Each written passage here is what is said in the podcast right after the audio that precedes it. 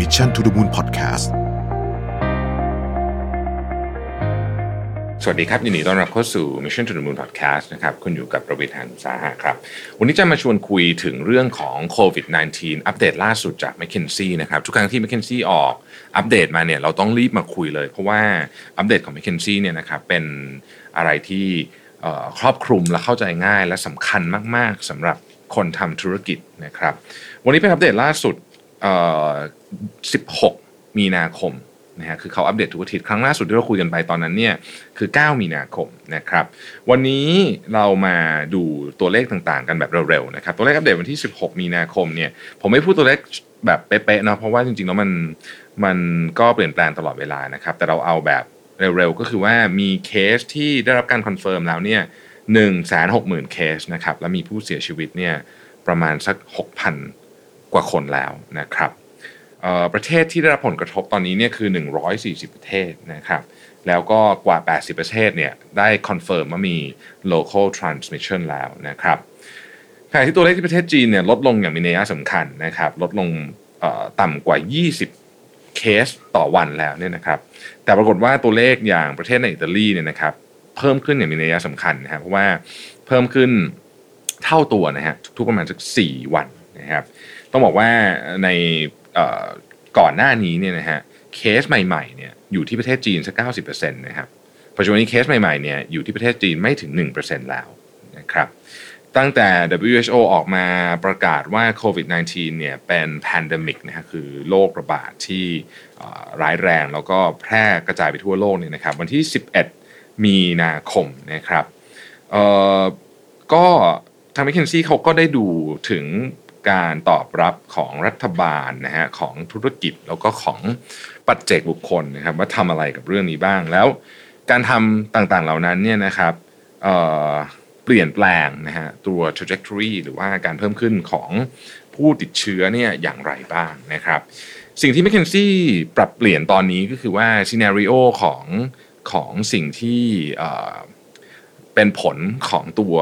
โควิด -19 เนี่ยนะครับก็มีอยู่2 scenario ด้วยกันจาก3 scenario เดิมนะฮะในวันที่ 9 มีนาตอนนี้เหลือ2 scenario นะครับแต่ว่าก่อนที่จะพูดถึงเรื่องของ impact ของโควิด -19 เนี่ยผมขออนุญาตพูดถึงสิ่งที่เรียกว่า archetypes ของตัวการเพิ่มขึ้นของเจ้าโควิด -19 นี่นี้ซะก่อนนะฮะ archetypes ก็คือการรับมือ ของภาครัฐนั่นเองนะครับการรับมือของภาครัฐเนี่ย McKinsey แบ่งออกเป็น 3 layer ด้วยกันนะครับ layer ที่1เนี่ยนะครับคือ extraordinary measures to limit spread นะครับอันนี้ก็จะเป็นตระกูลของประเทศที่ใช้มาตรการเข้มข้นขั้นสูงสุดในการป้องกัน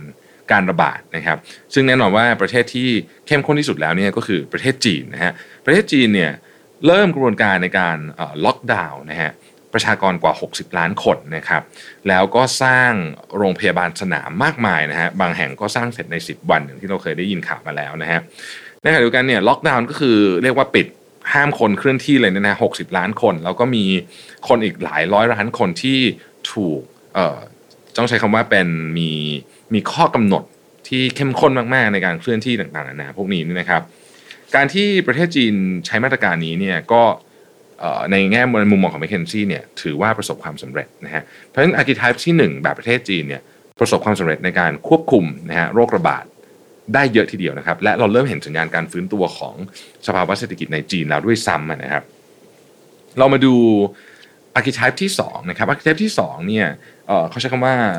gradual control through effective use of public health best practice นะครับ archetype ที่ 2 นี้ก็ประสบความสำเร็จเช่นกันนะครับซึ่งประเทศที่เป็นตัวอย่างที่เขายกมาเนี่ยก็คือเกาหลีใต้นะครับเรามองย้อนกลับไปนิดหนึ่งนะครับเกาหลีใต้เนี่ยในวันที่ 19 กุมภานะครับสถานการณ์ยังดูเรียกว่ายังไม่ดูไม่มีอะไรนะครับมีเคสที่ report ประมาณสักร้อยเคสเท่านั้นเองนะครับแต่ว่ากระโดดไป 10 วันนะฮะวันที่ 29 กุมภาเนี่ยนะครับเคสใหม่วันนั้นวันเดียวเนี่ยมีถึง 800 เคสนะฮะซึ่ง วันที่ 29 นี่คือพีคสุดนะฮะสำหรับเคสใหม่หลังจากนั้นก็ลดลงอย่างมีนัยสำคัญมากๆนะครับถึงแม้ว่าจะไม่ลดเร็วเท่าประเทศจีนเทียบกันเป็นเปอร์เซ็นต์แล้ว แต่ก็ลดเยอะมากนะครับคำถามก็คือว่าเกาหลีใต้ทำอะไรนะฮะเกาหลีใต้เนี่ยก็ทำสิ่งที่สิ่งที่แมคเคนซี่บอกว่าเป็น effective use of public health best practice นะครับคือการผสมผสานกันของอการใช้ระบบสาธารณสุขแบบดั้งเดิม นะฮะก็คือเป็นเป็นเครื่องมือเรียกว่าเป็นเครื่องมือแบบปกติที่ใช้อยู่แล้วเนี่ยนะครับ มาบวกกับเทคโนโลยีนะฮะมาบวกกับเทคโนโลยี ซึ่งสิ่งที่เกาหลีใต้ทำที่เราเห็นในข่าวนี่ก็คือเขา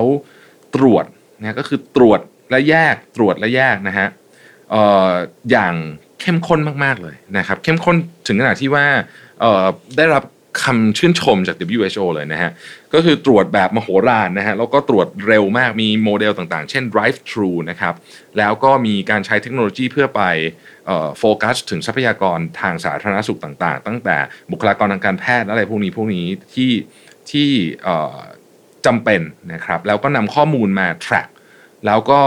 analyze อย่างเข้มข้นนะครับ เกาหลีใต้เนี่ยนะฮะตรวจคนนะฮะในช่วงพีคๆเนี่ยเกือบ 20,000 กือบ 20,000 คนนะฮะต่อวันนะฮะคือเยอะมากนะครับ20,000 คนต่อวันที่ได้รับการตรวจในช่วงพีคเนี่ยเกือบ 20,000 คนต่อวันนะครับนั่นก็เป็นสาเหตุที่ทำให้เกาหลีใต้เนี่ยหลังจากที่มีเคสใหม่เกิด 800 เคสในวันที่ 29 กุมภาพันธ์นะฮะจากการตรวจอย่างเข้มข้นเนี่ยทำให้เคสใหม่เนี่ยลดลงอย่างมีนัยสำคัญจนตอนนี้ก็เรียกว่าเข้าสู่สถานการณ์ที่ควบคุมได้แล้วนะครับ ผมขออนุญาตทบทวน 2 archetypes ที่ WHO ที่ McKinsey บอกว่า work นะฮะทำแล้วดีทำแล้วประสบความสำเร็จก็คือ 1. extraordinary measures to limit spread นะครับก็คือประเทศจีนนะฮะใช้มาตรการแบบเข้มงวดสุดๆไปเลยนะฮะอันที่2เขาเรียกว่า um, gradual control through effective use of public health best practice นะครับก็คือมีการควบคุมแหละนะฮะโดยใช้มาตรการทางสาธารณสุขนะครับที่ที่ใช้คำว่า effective มากๆแล้วกันนะก็คือมีประสิทธิภาพมากๆ อาร์คิไทป์ที่3ครับอันที่อันที่เป็นที่น่าเป็นห่วงนะฮะแล้วน่าจะเป็นตัวแปรสำคัญเลยล่ะของของเกมหรือว่าของก็ไม่ใช่ของเกมคือของของว่าเราจะเราจะอยู่กับโควิด -19 เนี่ยไปนานแค่ไหนนะฮะเอ่อ McKinsey เรียกว่า unsuccessful initial control leading to overwhelmed health system นะครับก็คือไม่มีการควบคุมในตอนแรกนะครับ ไม่มีความไม่มีความใช้คำว่าไม่มีความพยายามเพียงพอในการที่จะจำกัดการติดเชื้อนะครับ ก็ปรากฏว่าพอไม่จำกัดปุ๊บนะฮะ โรงพยาบาลก็รับไม่ไหวนะครับพอโรงพยาบาลรับไม่ไหวปุ๊บเนี่ยนะฮะแล้วมันก็เลยยิ่งทำให้ตรวจหาคนไม่ได้แล้วมันก็กลายเป็นวงจรอุบาทนี่ใช้คำว่า vicious cycle นะครับยกตัวอย่างเช่นประเทศอิตาลีนะครับอันนี้เขาไม่ได้เขียนไว้ในนี้ แต่ว่าอันนี้แหละคือเคสของอิตาลีเลยก็คือเคสที่ตอนนี้ patient zero ยังไม่รู้เลยว่าคือใครนะฮะ คือมาถึงปุ๊บก็เป็นคนที่แบบโลเคอลไม่ได้ไปไหนมาเลยนะฮะแล้วก็เราก็หา patient zero ไม่เจอจนกระทั่งมันก็กระจายไปจนนี้เขาก็ไม่ได้หา patient zero ในอิตาลีแล้วนะครับซึ่งอันอันที่3เนี่ยถือว่าไม่ประสบความสำเร็จดังนั้นเรามี archetypes 2 อันที่ประสบความสำเร็จและ archetypes ที่ 3 ที่ไม่ประสบความสำเร็จนะครับอันนี้ McKinsey ยังไม่ได้ไปพิจารณาถึง archetypes ใหม่ๆ เช่น herd immunity ที่เราได้ยินว่ารัฐบาลของอังกฤษจะประกาศใช้นะครับอันนี้ยังยังไม่ได้พูดถึงตรงนั้นนะฮะอะทีนี้ ซีเนโรทางเศรษฐกิจนะครับซีเนโรทางเศรษฐกิจและการระบาดหลังจากนี้เป็นต้นไปนะครับจะมีอะไรบ้างนะครับเมื่อกี้ archetypes คือวิธีการควบคุมของประเทศ คราวนี้พูดถึง scenario นะครับต่างๆนะฮะเขาบอกว่าอย่างนี้ครับ scenario ตอนนี้เนี่ยเหลือ2 scenario แล้วจาก3 scenario ในสัปดาห์ที่แล้วนะครับซึ่งมันจะขึ้นอยู่กับว่าเราเนี่ย response ต่อเรื่องนี้อย่างไรบ้างนะฮะซึ่งก็จะมีอยู่ 2 ประเภทด้วยกันแต่ก่อนจะถึง scenario นั้นเนี่ยผมอยากจะเล่าถึง ประเทศจีนนิดหนึ่งว่า Impact ของประเทศจีนตอนนี้เนี่ยเริ่มช้ามากแล้วก็คือเรียกว่าควบคุมได้แล้วเนี่ยนะครับ แต่ว่าเกิดอะไรขึ้นบ้างที่ประเทศจีนนะฮะเอามาดูมุมมองด้านเศรษฐกิจก่อนนะครับ มุมมองด้านเศรษฐกิจของประเทศจีนเนี่ยนะครับเออเรามาดูตัวเรียกว่าเป็นตัวชี้วัดสำคัญสำคัญแล้วกันนะในในประเทศจีนนะฮะเออมุมมองด้านเศรษฐกิจเนี่ยถ้าเราพูดถึงเซลล์นะครับเซลล์ของรถยนต์ ในไตรมาสที่1นะฮะลดลงไปประมาณ 92%โดยการคาดการณ์นะฮะไตรมาสที่ 1กำลังจะจบยังไม่จบดีนะครับเซลล์ของผมผมผมพูดอีกทีนะฮะยอดขายรถยนต์หายไป 92%นะครับยอดขายสมาร์ทโฟนหายไป 37%นะครับ consumer spending นะฮะก็คือการใช้จ่ายของผู้บริโภคเนี่ยเออเอาเอาเรื่องเอาสำหรับเรื่องจำเป็นนะฮะเรื่องอาหารและเครื่องดื่มเนี่ยลบไป 60บิลเลียน US ดอลลาร์คือ 60,000 ล้านเหรียญสหรัฐนะครับ 1.8 ล้านล้านบาทนะครับ แล้วก็โรงแรมนะฮะ โรงแรมเนี่ย occupancy นะหายไป 80%นะครับมาดู air pollution บ้างเรื่องนี้ก็เป็นเรื่องที่คนพูดเยอะนะบอกว่าเออ air pollution เนี่ยมันลดมันลดเยอะไหมนะฮะสามสิบสองเปอร์เซ็นต์ air pollution หายไปในปักกิ่งนะครับ แล้วที่เซินเจิ้นเนี่ยหายไปยี่สิบสี่เปอร์เซ็นต์นะครับก็เป็นตัวเลขที่ค่อนข้างสูงทีเดียวนะฮะ ตอนนี้ ตอนนี้นะครับ ประเทศจีนก็เข้าสู่เส้นทางของการฟื้นละนะฮะการฟื้นอะเรามาดู2 scenario ที่เป็นเรื่องสำคัญของบทความนี้นะครับที่ทาง m c k เคนซี่เนี่ยเขาได้พูดถึงนะครับ scenario ที่หนึ่งเราเรียกว่า delay recovery delay recovery เนี่ย based on จากสมมติฐานดังนี้นะครับพูดถึงเรื่องของวิทยาการการระบาดก่อนนะฮะวิทยาการการระบาดของเคสนี้นะครับก็คือว่าผู้ป่วยใหม่นะฮะ จะเพิ่มขึ้นไปจนกระทั่งถึงกลางเมษายนนะครับในยุโรปและสหรัฐอเมริกานะครับประเทศในเอเชียจะพีคไปก่อนหน้านั้นแล้ว ก็คือเขาคาดการณ์ว่าจะพีคใน 1-2 สัปดาห์นี้นะครับแล้วก็การระบาดในแอฟริกากับโอเชียเนียเนี่ยน้อยมากนะฮะน้อยมากที่เคสมันเพิ่มน้อยนะฮะแล้วก็แล้วก็แล้วก็ถึงจุดพีคเร็วเนี่ยก็เกิดขึ้นมาจากมาตรการต่างๆ เช่น social distancing นะครับรวมไปถึงการควอรันทีนต่างๆ นานาด้วย ธุรกิจเองก็เข้ามาช่วยนะครับงดการเดินทางนะครับมี work from home policy ต่างๆ นานาพวกนี้นะครับ แล้วก็อันนี้สำคัญมากนะครับ สมมติฐานนี้นี่บอกว่าเรามี capacity ในการตรวจที่เพียงพอนะครับ แล้วอีกสมมติฐานหนึ่งนะฮะซึ่งยังไม่รู้กันว่าเป็นยังไงก็คือ ไวรัสเนี่ยเป็น seasonal นะฮะมีความเป็นฤดูกาลนะครับ ด้วยนั่นหมายความว่าพอเข้าสู่หน้าร้อนแล้วเนี่ยไวรัสจะ กระจายตัวน้อยลงนะครับ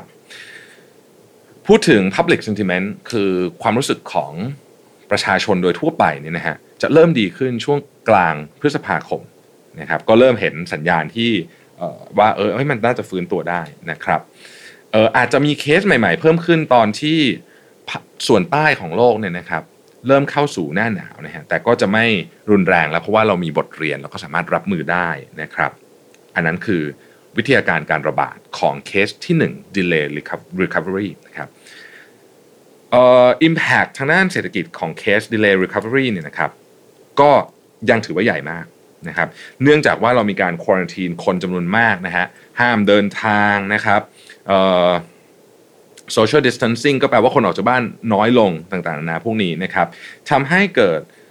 การลดลงของ consumer กับ business spending การใช้จ่ายในภาคเอกชน และส่วนบุคคลเนี่ยนะของของภาคของผู้บริโภคเนี่ยลดลงอย่างมีนัยสำคัญจนกระทั่งถึงสุดนู่นนะฮะปลายไตรมาสที่2นะครับทำให้เกิด recession ก็คือการถดถดถอยของเศรษฐกิจนะฮะถึงแม้ว่านะครับตัวโรคระบาดเองเนี่ยสามารถควบคุมได้แล้วนะฮะในช่วงไตรมาสที่ 2 แต่ว่าไอ้พวกที่ทำ work from home มา social distancing มาเนี่ย ก็จะทำให้เศรษฐกิจเนี่ย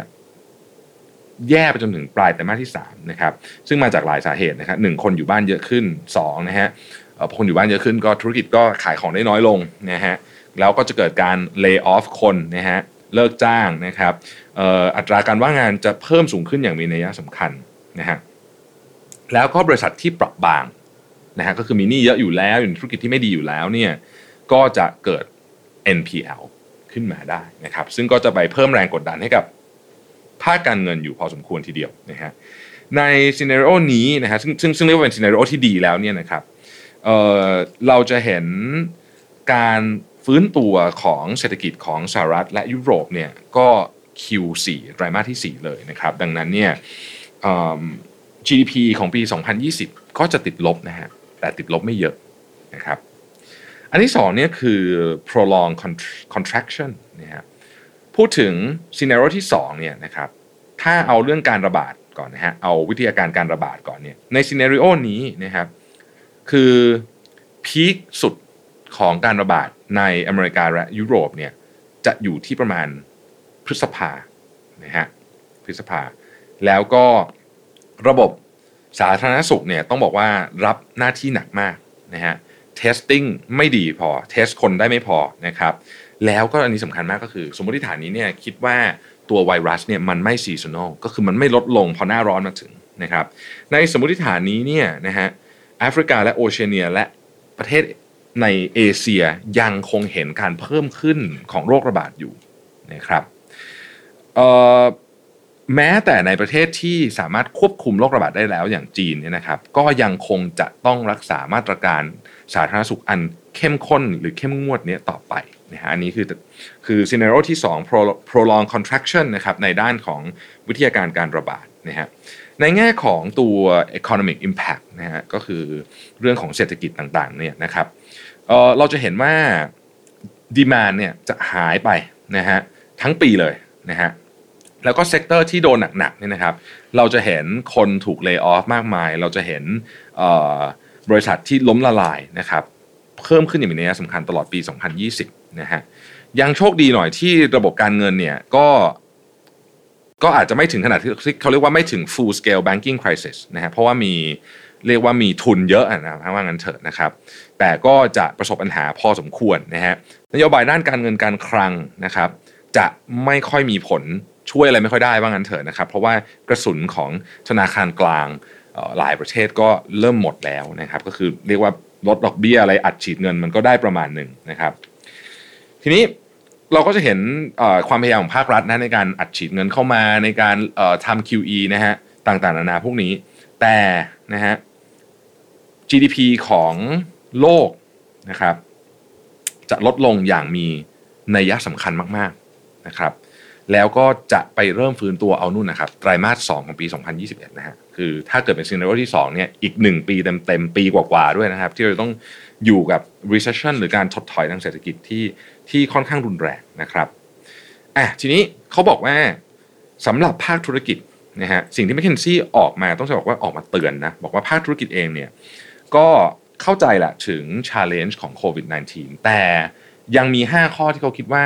เป็นรอยรั่ว และต้องรีบปิดรอยรั่วพวกนี้เพื่อป้องกันไม่ให้สถานการณ์มันรุนแรงไปเยอะกว่านี้อีกนะครับสำหรับภาคธุรกิจ อันที่1นนะครับเขาบอกว่าเข้าใจนะว่าสถานการณ์เป็นยังไง แต่แต่คือเข้าใจตัวเลข แต่ไม่เข้าใจ Impact อย่างแท้จริงของมันเขาบอกว่าบางทีเนี่ยหลายคนนะครับโดยเฉพาะผู้บริหารที่ไม่เคยผ่านคริสิสแบบนี้มาก่อนเลยเนี่ย ไม่เข้าใจว่าเรื่องมันจะแย่ได้ขนาดไหนพอไม่เข้าใจว่าเรื่องที่แย่ขนาดไหนปุ๊บเนี่ยนโยบายต่างๆ ก็ออกมาช้าเกินไป เช่น นโยบาย work from home นโยบายพวกนี้เนี่ยออกมาช้าเกินไปเพราะคิดว่าเอ้ยเรื่องมันก็ไม่ได้ซีเรียสขนาดนั้นน่าจะคุมอยู่นะครับ ซึ่งอันนี้เนี่ยก็จะทำให้ภาคธุรกิจเองเนี่ยอาจจะอ่อนแอเกิดจากเรื่องโรคระบาดเลยก็คือระบาดทำให้คนทำงานไม่ได้นะฮะติดกันไปหมดอะไรแบบนี้เป็นต้นนะครับ อันที่2ครับทุกบริษัทเนี่ยพูดเสมอว่าความปลอดภัยของพนักงานเป็นสิ่งที่สำคัญที่สุดนะครับ แต่ว่า mechanism ที่จะรักษาความปลอดภัยกับพนักงานเนี่ยอาจจะยังไม่ effective เท่าที่ควรนะฮะยกตัวอย่างเช่นบางคนบอกว่าเออเรามีการเช็คพวก temperature ก่อนเข้าตึกนี่ก็น่าจะเพียงพอแล้วนะฮะเขาบอกว่าไม่พอเพราะว่าบางทีเนี่ยไวรัสมันอาจจะถูก transmit ผ่านตอนที่คนที่ไม่มีอาการ หรือเครื่องเช็คไม่ได้มาตรฐาน ก็ก็อาจจะเป็นเรื่องง่ายๆอย่างนั้นเลยก็ได้นะครับ การให้พนักงานอยู่ที่บ้านนะครับ ก็เป็นสิ่งที่ดีนะฮะเป็นสิ่งที่ดี แต่ในขณะเดียวกันเนี่ยมันก็ต้องมีเมคานิกด้วยว่าทำงานจากที่บ้านจะทํำยังไง และคนที่ทำงานที่บ้านไม่ได้จะต้องทำอย่างไรนะครับ ทั้งหมดทั้งมวลนี้ยังรวมไปถึงนโยบายเช่น ห้ามเดินทางอะไรต่างๆพวกนี้ด้วยก็ต้องถูกนำมาใช้ เพราะว่าเรื่องนี้มันซีเรียสกว่าที่ที่คนส่วนใหญ่คิดนะฮะอันที่3นะครับเขาบอกว่า optimism about return of demand is dangerous ผมชอบข้อนี้มาก ความการคิดบวกเป็นสิ่งที่ดีนะครับการมองในแง่ดีเป็นสิ่งที่ดี แต่ m c k เคนซี่บอกว่า ในกรณีนี้เนี่ยถ้าคุณคิดว่าดีมานจะกลับมาเร็วเนี่ยอันตรายมากนะครับอันตรายยังไงครับเพราะว่าถ้าเกิดเราคิดว่าดีมานจะกลับมาเร็วเนี่ยเราจะไม่เตรียมสภาพคล่องหรือเตรียมตัวของธุรกิจเนี่ยสำคัญรับการหายไปของดีมานที่อาจจะยาวนานมากๆได้นะฮะแล้วบริษัทที่มีปัญหาอยู่แล้วอย่างที่บอกเมื่อกี้เนี่ยนะครับคราวนี้ก็มีโอกาสที่ถึงขั้นล้มละลายเลยทีเดียวนะครับข้อที่4นะฮะ assumption across the enterprise is misaligned คือทุกคนมีสมมติฐานเกี่ยวกับเรื่องของโควิด -19 อยู่ แต่เป็นไซโลว่างั้นเถอะในองค์กรนี้จะเกิดขึ้นในองค์กรขนาดใหญ่นะครับ คนที่ดูจัดซื้อก็ไปห่วงเรื่อง supply chain นะฮะ คนที่ดู sales marketing ก็อาจจะไปเน้นเรื่อง communication กับลูกค้า แต่ว่าภาพเนี่ยมันไม่เห็นตรงกัน เมื่อภาพเห็นตรงกันเนี่ยมาตรการในการดูแลรักษาคนของเราหรือว่าดูแลเรื่องของธุรกิจเนี่ยมันก็จะไปคนละทิศคนละทาง อันนี้ก็เป็นข้อที่ 4 ที่เขาเตือนนะครับ ข้อสุดท้ายเขาบอกว่า the near term is essential but don't lose focus on the longer term นะฮะ which might be worse ด้วยนะมีวงเล็บนะฮะเขาบอกว่าตอนนี้เนี่ยการ response ของบริษัทส่วนใหญ่เนี่ยเป็น short term มากๆนะฮะยังไม่ได้ยังยังไม่ค่อยเห็นใครที่มีแผน long term แล้วถ้าเกิดว่า recession เนี่ยมันหนักหนาสาหัสกว่าที่คิดไว่าในตอนแรกเนี่ยบริษัทส่วนใหญ่เนี่ยจะไม่มีแผนรองรับและไม่มี capacity ในการรองรับด้วยกับกับเหตุการณ์ถ้ามันแย่ กว่าที่คิดนะครับ ก็คือ long term เนี่ยยังไม่ได้คิดแผนไว้นะฮะผมขออนุญาตทวนอีกสักหนึ่งครั้งนะครับว่าในบริบทขององค์กรเนี่ยนะฮะมีอะไรบ้างที่เราต้องระวังนะครับจากคำเตือน McKinsey นะครับหนึ่งก็คือว่าเนื่องจากเราไม่เคยผ่าน crisis แบบนี้นะฮะเราจะนึกภาพไม่ออกจริงมันเลวร้ายได้ขนาดไหนดูตัวเลขอย่างเดียวจะไม่พอนะครับสองแม้ว่าเราจะบอกเสมอแหละว่าความปลอดภัยของพนักงานเป็นสิ่งที่สำคัญที่สุดนะครับแต่บางทีเนี่ยตัว mechanic ต่างๆ มันก็ไม่ work ก็มีนะครับ อันที่3นะครับมองโลกในแง่ดีได้นะครับ แต่ว่าการมองโลกในแง่ดีเกินไปในกรณีนี้เนี่ยโดยเฉพาะกับการคิดว่า demand จะกลับมาเร็วเนี่ยอันนี้ก็เป็นเรื่องที่อันตรายมากๆเช่นกันนะครับ อันที่4นะครับสมมติฐานของเรื่องโควิด -19 ในองค์กรเนี่ยยังไซโลอยู่ ก็คือแต่ละคนต่างมีสมมติฐานของตัวเอง และเห็นภาพไม่ตรงกัน อันนี้ก็จะทำให้รับมือได้ไม่ดีพอนะฮะและที่ห้าก็คือว่ามาตรการตอนนี้ของภาคเอกชนเนี่ยส่วนใหญ่จะเกี่ยวข้องกับมาตรการแบบ short-term ทั้งสิ้น นะครับมาตรการแบบ long-term เนี่ยยังไม่ค่อยมีใครคิดออกมานะฮะ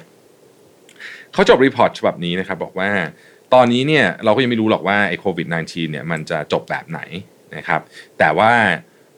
ผลกระทบต่อมนุษยชาติตัวนี้มันชัดเจนแล้วว่ามันรุนแรงมากๆนะครับ ดังนั้นบริษัทต้องต้องนะครับต้องมีมาตรการที่เข้มข้นและเร่งด่วนในการหนึ่งปกป้องพนักงานของตัวเองนะฮะสอง ต้องประเมินสถานการณ์และความเสี่ยงตามความเป็นจริงนะครับ แล้วก็สามนะฮะต้องช่วยสังคมนะในการลดโอกาสการระบาด หรือทำให้การระบาดเกิดขึ้นช้าเนี่ยอย่างมากที่สุดนะครับผมเชื่อว่าหลายท่านเนี่ยยังคงเครียดกับเรื่องนี้อยู่ ยังคงรู้สึกว่าเออเรื่องนี้มันมันยากลำบากนะครับ แต่เราก็ต้องผ่านมันไปด้วยกันให้ได้นะครับ ผมจะคอยอัปเดตเมื่อ m c k เคนซี่มี รีพอร์ตออกมาอีกนะเพราะว่ารีพอร์ตของ m c k เคนซี่เนี่ยชัดเจนนะฮะแล้วก็ค่อนข้างที่จะทำให้เราเห็นภาพ แล้วก็มีการเปลี่ยนตามสถานการณ์ที่ที่ดีมากๆนะครับน่าจะเป็นหนึ่งใน report ที่ดีที่สุดที่ผมอ่านในช่วงนี้เลยนะครับขอบคุณที่ติดตาม Mission to the Moon Podcast นะครับเราขอทุกท่านรักษาสุขภาพนะครับ สวัสดีครับ Mission to the Moon Podcast